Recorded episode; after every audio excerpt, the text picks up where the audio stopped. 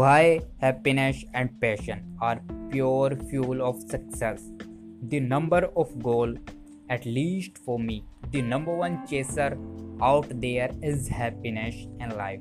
Getting up in the morning, feeling happy with a smile, positive.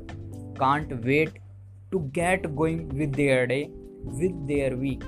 You know, that's the number one goal and the number two goal is the passion in my opinion why passion well first of all passion is the fuel the fire that will drive you to success it's the strong emotional drive inside of you that will make enable you to work those hours will enable to do more than anybody else.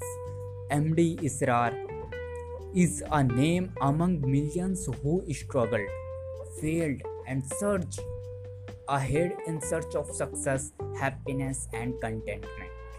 Just like any middle class guy, he too had a bunch of unclear dreams, blurred vision of his goal in life. All he had was an unending learning attitude to hold on to, rowing through ups and downs. It was time that taught him to the true meaning of his life.